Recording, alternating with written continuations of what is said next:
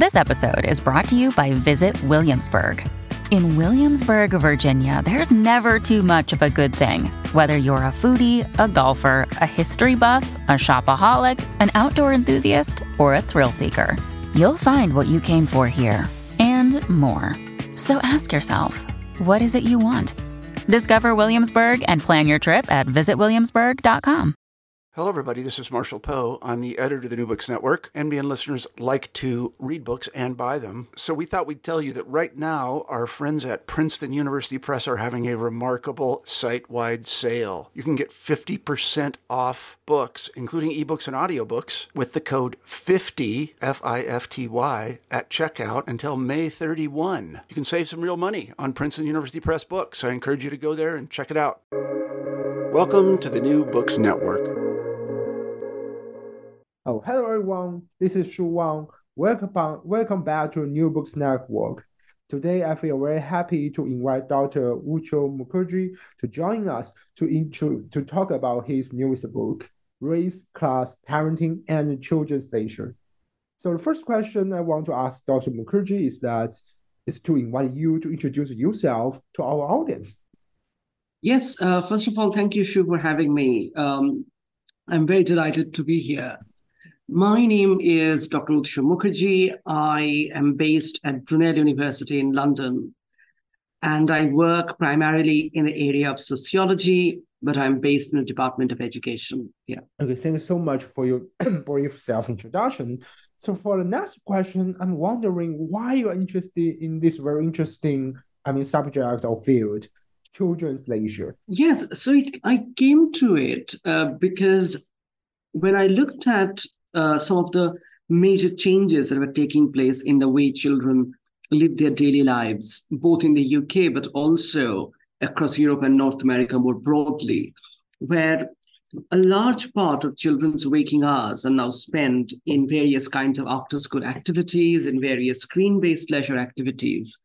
And these shifts are quite seemed quite interesting to me as a sociologist so when I looked at some of the major quantitative longitudinal studies that have been done to document the way children spend their time over over the last few decades, there's been a marked shift in these uh, time use patterns. So, for example, children today spend much more of their time indoors than they did some decades ago they're less likely to play outdoors unsupervised by adults. They're more likely, of course, to use handheld devices to have screen based leisure practices.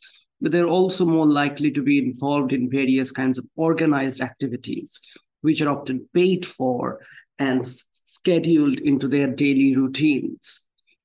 And this has also meant that a huge industry has come up, which caters specifically to children's leisure needs, if you like and that has that is not an insignificant part of the economy. So I, when I was looking at these trends, uh, that really prompted me to think about the reasons that underpin these changes in the way children spend their daily lives and the role that leisure plays in the reproduction of social inequalities. And which is why I wanted to do a more qualitative, in depth work looking at what prompts parents to send their children to various kinds of organized activities? And what does leisure look like in the daily lives of children in the UK and also to think about how children experience these leisure activities and the meanings they create around their own leisure participation. And that led to the project that I capture in my recently published monograph that you mentioned at the beginning. Thanks so much for your answer. So now let's turn to your book. Um, my first question is that I want to invite you to talk about the critical sociology of children's leisure, which draw on the current debate within leisure studies as well as childhood studies, and forge the conceptual, um, I'm sorry, conceptual ground for critical analysis of middle class British Indian children's leisure geographies. Right. So when I started off doing this piece of research, um, I came across two blocks of literature, if you like. There was one block of literature within leisure studies, which is this interdisciplinary field devoted to the study of leisure, largely dominated by the social sciences. And in that field, when researchers have talked about children and children's leisure, they have done so mostly through the lens of developmental psychology. And it's a a prescriptive approach to leisure that what children should or should not do, what is a good form of leisure, what is a bad form of leisure, and so on. There was very little engagement with critical frameworks or looking at children's rights, children's agency, and thinking about how children's leisure is constructed um, in a particular time and place. On the other hand, in childhood studies, which is all about thinking from the lives of children, being child focused in our scholarship, a relatively recent uh, field which grew up in late 1980s, early 1990s, and which is all about centering children's voices in research and when childhood scholars talked about leisure, they did so without actually having any conversation with leisure studies or drawing on leisure theories or situating children's leisure in the broad framework of leisure in society. So I was quite struck by how these two fields were developing scholarship on leisure, on children's leisure, but having very little conversation with each other. And my aim, therefore, was to bridge these two fields and develop what I call a critical sociological framework for the study of children's leisure that draws on and contributes to both these fields, that is, of childhood studies and leisure studies. And I think that's a very important work to do because that not only makes the study of children's leisure much more exciting and rich, but also it potentially has impact on both fields and their development. So in this chapter, what I do is draw on existing debates and empirical work on children's leisure and create a map of three different genres of children's leisure, which is prevalent among um, among children in the global north, definitely, and also in other parts of the world. So I identified three particular kinds of forms of leisure that dominate the lives of children. One is what I call organized or structured leisure activities. And a lot of research has, has been done on this about how a lot of children spend their after school hours in these organized activities, which are supervised by adults, which are paid for privately by parents uh, more often than not. And these are scheduled quite meticulously into children's daily routines. And research on this has shown a clear class divide where middle class parents are much more likely and much more able to invest in their children's um, leisure lives in uh, through these organized activities, which can often also serve as avenues of child care and, and engage children in the time between the end of school hours and when their parents might be able to pick them up. So that's one genre that I that I talk about in this chapter. And second one is family leisure, something that leisure scholars have talked about quite a bit. And this is about cross-generational leisure activities, leisure involving parents and children, um, uh, children with other children, usually siblings. So multiple generations within families engaged in various kinds of joint activities and creating meaning, creating uh, family bonds through these shared activities. That's the second form of leisure I look at. And the third one is what uh, Robert Stebbins, a sociologist of leisure, calls casual leisure. So these are forms of leisure such as uh, solitary leisure, you know, leisure of what I call leisure of one's own, things like play, things like digital leisure, also various kinds of ad hoc leisure opportunities that children create by themselves, which cannot be categorized either as an organized activity or a family leisure. So this is kind of this motley crew of various kinds of heterogeneous leisure activities that are grouped within these uh, within the umbrella of casual leisure. So in this chapter, therefore, I present, if you like, a, a schema for studying children's leisure across these three genres. And more than just fitting various children's activities into these boxes, I'm interested in thinking about how they're interconnected, how one form of leisure um, impacts another form of leisure and also other aspects of children's daily life, such as their school time, parents' own um, time negotiations, and so on. So when you look at kind of current scholarship on this, you see there's a lot of emphasis on how middle class parents are thinking strategically about their children's leisure and investing in forms of leisure that they think are going to accrue certain benefits in terms of building children's uh, cultural resources, expanding their social circles, and really adding value to their future CVs so they are in you know the front of the pack when it comes to getting into selective universities and securing top careers in the future. And this has been described as a particularly middle class approach to child rearing, where leisure plays a central role. An American sociologist, Annette Lareau, describes this as concerted cultivation, where parents take a very strategic approach to develop the talents and skills of their children in a concerted fashion through quite a significant investment into after school activities. And she point, uh, pins it down to issues of class and how class advantages are reproduced through leisure.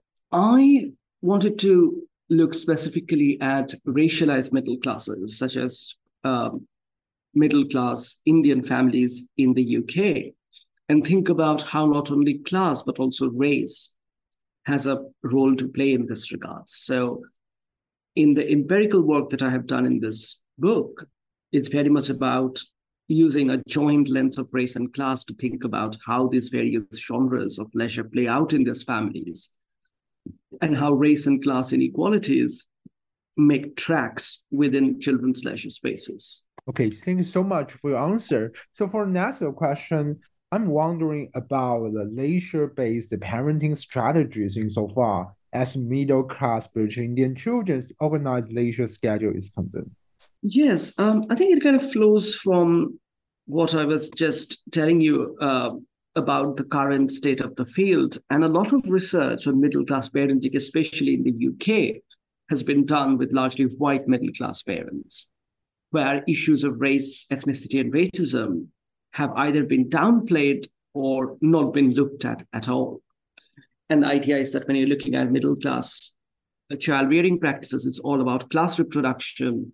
It's about how these parents are able to play the various, you know, education market and secure what we call positional advantage for their children. And of course, which means because these are limited resources in society, it means that if you corner those advantages for your children, other children, usually from more disadvantaged backgrounds, do not have access to these spaces and resources, which is a very important area of inquiry in its own right. But in the last few decades, there has been a steady increase in the number of racialized middle classes in the UK. And researchers have begun to think about racialized middle classes and how race and class are interlocked in their experiences. so I focus specifically on middle class British Indians. And British Indians have been particularly noticeable in their in their kind of performance, if you like, on key indicators such as educational attainment, in um, securing top careers and earnings. So I wanted to then focus on how middle class British Indian parents think about and enact forms of what Lareau calls concerted cultivation. But I wanted to look at it through the lens of both race and class. So when I did this research and spoke to various middle class British Indian parents living in and around London, yeah. I found that yes, leisure is very central to how they strategize and enact their parenting strategies. It's both about selecting, you know, best performing schools for their children, but it's also about selecting and enrolling their children into specific forms of after school activities or structured leisure pursuits. And however, for these middle class parents, these after school activities were not only about class reproduction, which Lareau talks about, but it's also about what I call ethnic and racial socialization of their children. And I'll, I'll expand what I mean. So, certain types of after school activities are selected, and children are kind of enrolled into this so that they can acquire dominant forms of cultural capital through these activities and expand their middle class circles and can acquire the kinds of competencies and skills that are that are coveted in a white majority middle class space in Britain. And parents talked at length about how children can acquire various kinds of soft skills, various kinds of behavioral competencies through these leisure avenues. But alongside this, it's another group of activities which have some sort of meaningful connection to their Indian heritage. And through these activities, the parents attempt to transmit forms of what I call ethnic cultural capital. So, forms of uh, cultural resources linked to their Indian background through after school activities. So this can involve various kinds of um, Indian music and dance lessons, language lessons linked to their family language, for example. And these are activities that the parents see as avenues for their children to um, acquire cultural capital that are embedded in their ethnic and racial uh, background and family um, contexts. And also for these parents, it's about racism in various contexts. So children often experience forms of racism in leisure spaces that then prompt conversation between parents and children about race and racism. In some cases, in one case in particular, I had a parent whose child was bullied at school and in response, the parent enrolled them into um, self defense classes to make sure that they're prepared if they are to face various kinds of you know, racist violence in the future. So, experiences of racism were prompting parents to select particular after school activities that are seen as vehicles of kind of anti racism in a way.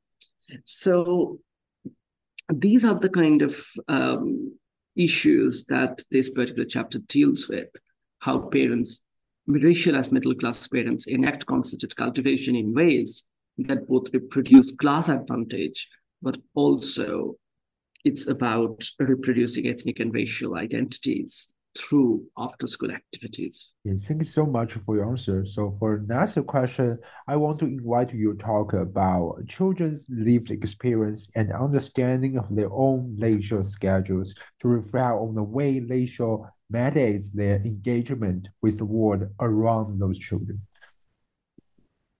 Yes. Uh, um, one of the things that did strike me when I was looking at existing research in children's leisure um, not least Lareau's work, but also other research on, on this topic, is that often children's voices are missing from this uh, body of work. Often researchers go and talk to parents, for example, to understand how children spend their daily lives and their leisure time, but with very little input from children themselves. So, one of the things that was really central to the way I wanted to do this piece of work was to actually go and talk to children themselves. So part of the empirical work for this project was about interviewing parents, observing um, leisure spaces, and then interacting with children. So I interviewed children one to one. I also did some some drawing activities, some participatory draw and talk activities with the children as a form of data collection um, sort of method. So when I spoke to the children, I wanted to understand what uh, meaning they create around their own leisure engagements and what significance does leisure have in their everyday geographies.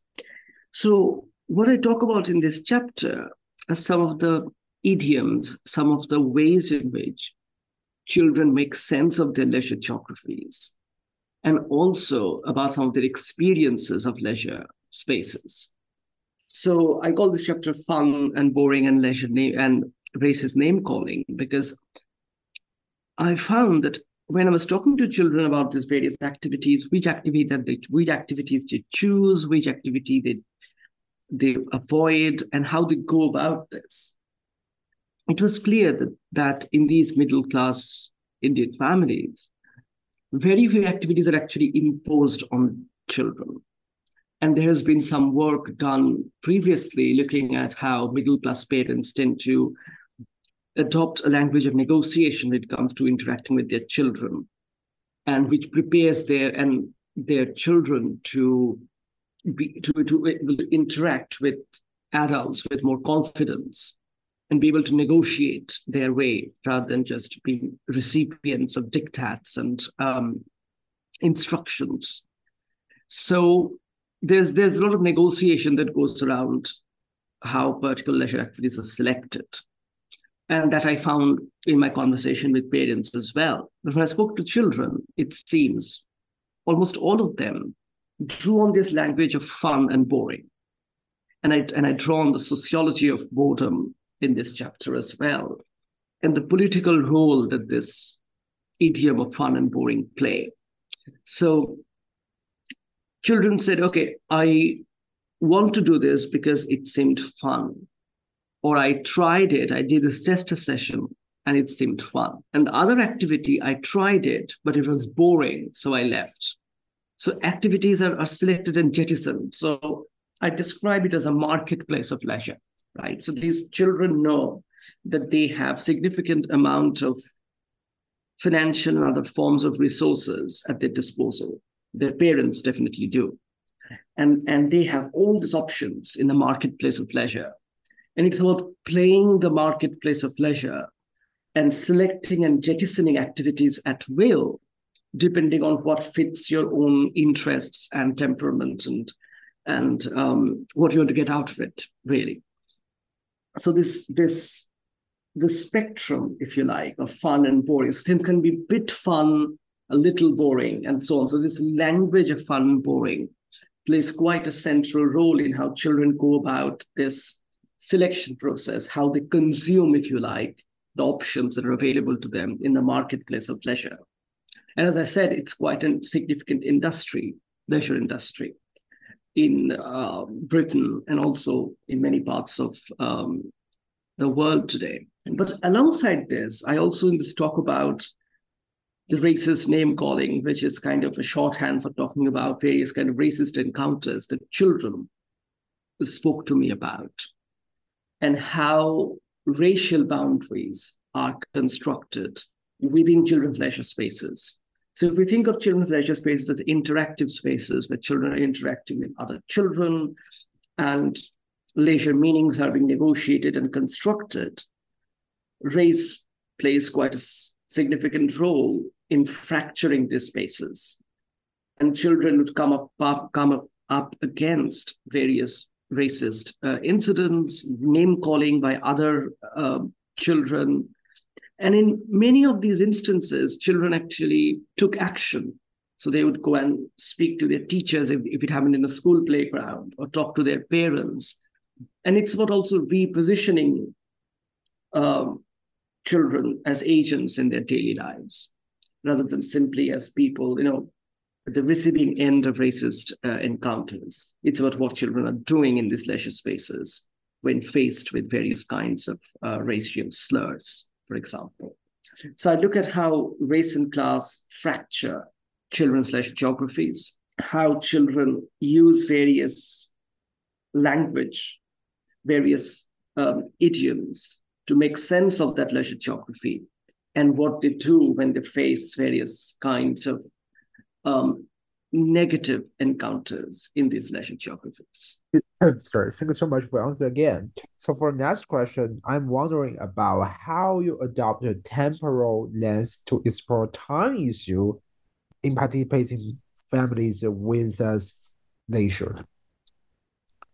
Yes, um, I think time is quite a significant factor when it comes to leisure, and often people talk about leisure as free time, right? So the language of time is all around it. Family leisure is often people are, are less likely to use the term family leisure. They're more likely to talk about family time or quality time, time with loved ones, and so on. So the language of time is ever present when it comes to talking about leisure, talking about children's leisure, adult leisure, and so on. And so therefore I was, I was I was interested in looking at leisure in the lives of these children and their families through a temporal lens. And in this chapter, I talk about how time issues are manifested in the context of uh, children's and families' leisure. And I look at three dimensions, three manifestations of time. I look at uh, family time and how this family time is negotiated, both in the context of um, parents' work schedules, but also children's school timing and after school leisure um, lesson timings, how these three different um, timetables are negotiated to create opportunities for family leisure. So that's one thing I look at. Second manifestation of time I found in this family's vis-a-vis leisure was around screen time, which is quite a crucial factor these days, and lots of um, you know public policy pronouncements, media conversations are geared towards telling parents that they must take charge of their children's screen time, regulate screen time, and that you know it's it's really bad if children spend long hours with screen based um, in screen based activities, and these must be regulated, and the responsibility lie with parents.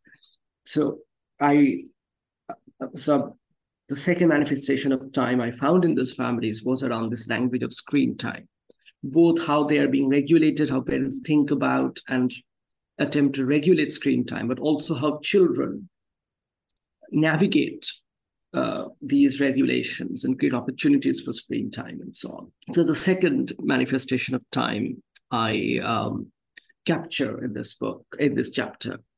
And the third manifestation of time is around alone time, or the idea of what I call leisure of one's own, solitary leisure.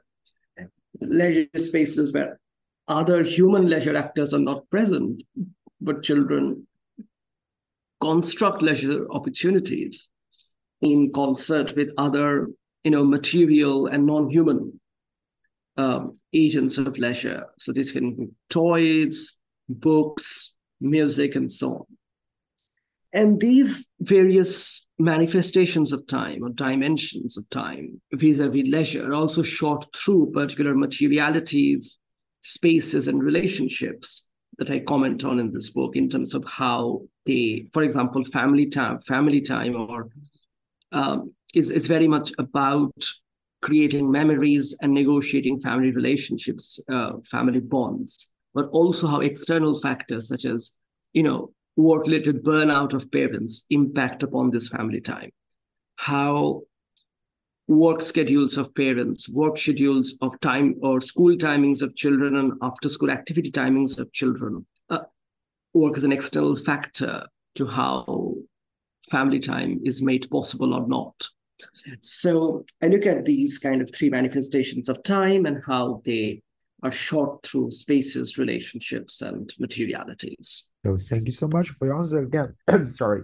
So for last question, I have a little bit of long question. So I'm wondering, I, I mean, I want to do you talk about how leisure practices mediate children's social relationship with other around them, as well as the me me mechanisms through which community-based British Indian leisure arrangements direct placemaking within urban multicultural of Greater London and reinforce the role of the diasporatic group as agents for city making and the transformation of urban society, uh, sorry, societies. Mm, yeah. So this this is what I call the, the politics of leisuring. And the key idea here is that a lot of work on leisure, especially children's leisure, becomes quite individualist in its lens. So, okay, it's about individual children doing specific things with specific benefits or um, negative impact on them. So it's a very individualized approach to both how leisure is studied, but also to how you know the very very framework that is used. It's a very individualist approach in much of the research, and that has to do with kind of how developmental psychology seems to have an impact on on children's leisure literature. So I wanted to move away from that. I wanted to see leisure as not just individual choices with individual um, impacts, but as a particular social phenomenon. And with that, what impact it has that is beyond just individual benefits or outcomes to something a bit more interpersonal and social. And this chapter kind of captures some of that. And there are, as you said, I look at both forms of relationships that are that are nurtured, developed through leisure. So I talk about friendships as relationships of play, where a lot of these children see leisure as an opportunity not only to make friends, but also to nurture those friendships. And this actually applies as much to offline games as they do for online games, because many of these online games are now played, you know, in a synchronous way online, uh, you know, live, where children might be in their respective homes, but they might be meeting in a similar online space to play a particular game. So it becomes so play various forms of plays and leisure more broadly is quite crucial to how relationships are nurtured. So I look at that, but also I look at placemaking, which is a much more community-based um, approach to leisure, where various kinds of leisure spaces, and in this um, chapter I give examples of things like the Diwali that's celebrated in Trafalgar Square in London, or various kinds of um, religious and ethnic festivals that are held across London, where spaces that are that are dominated by white majority British um, sort of people, or, or like have particular kinds of histories linked to them, are reinscribed through these collective acts of leisure, right? So it can be a space that has been, you know, that has particular histories linked to British military conquests and it's about the kind of institutionally white spaces. But then as a community, when when various kinds of Indian groups meet and partake in various kinds of leisure activities which are collective, which are which are community-based, those spaces are transformed, however momentarily, into vehicles of, you know, of um, of community, of so I talk about it in terms of placemaking, how various spaces are transformed into spaces of, of community solidarity and of building ethnic social networks. And this reinscription of urban spaces through collective acts of leisure by diasporic groups, by racialized um, groups, I think is, is quite an important implication or consequence of leisure practices that we cannot capture solely through an individualized lens or understanding of leisure. So this chapter is very much about capturing those aspects of leisure that go beyond the individual, beyond just individual um, benefits and um, outcomes, to thinking about its impact on larger social and cultural geographies of the city and beyond. So thanks so much for answer again. So at the end of our talk today, I want to directly talk to our audience. So um, I want to say as a gender and a children's historian, while I very enjoy the experience of, I mean, the process of reading Dr. Mukherjee's news book, Race, Class, Parenting, and Children's Leisure. While I want to I'm not like a specialist in either I mean British Indian children's experience, uh, their past and present, or I mean Indian history or British history. But I want to say I still learn a lot from this book, this fantastic book, um, to interpreting leisure, especially children's leisure, from the sociological perspective. So personally speaking, I highly recommend anybody, any of our audience who is the strongest, with the strongest in either, I mean, uh, children's literature or I mean, I mean British Indian immigrants or on any other related topic. You need to cons- you you must buy a copy of this fantastic book and read it. Uh, it, it when you have time. It's an amazing book. You must, and I trust me, you must learn a lot and take a lot of insight from reading this fantastic book. So thank you so much, Dr. Curtis, to join us to talk uh, to share his research to introduce his fantastic book. I want to say again, repeat the title of this fantastic book, Race, Class, Parenting, and Children's leisure. So thank you so much for listening to our podcast today. Thank you.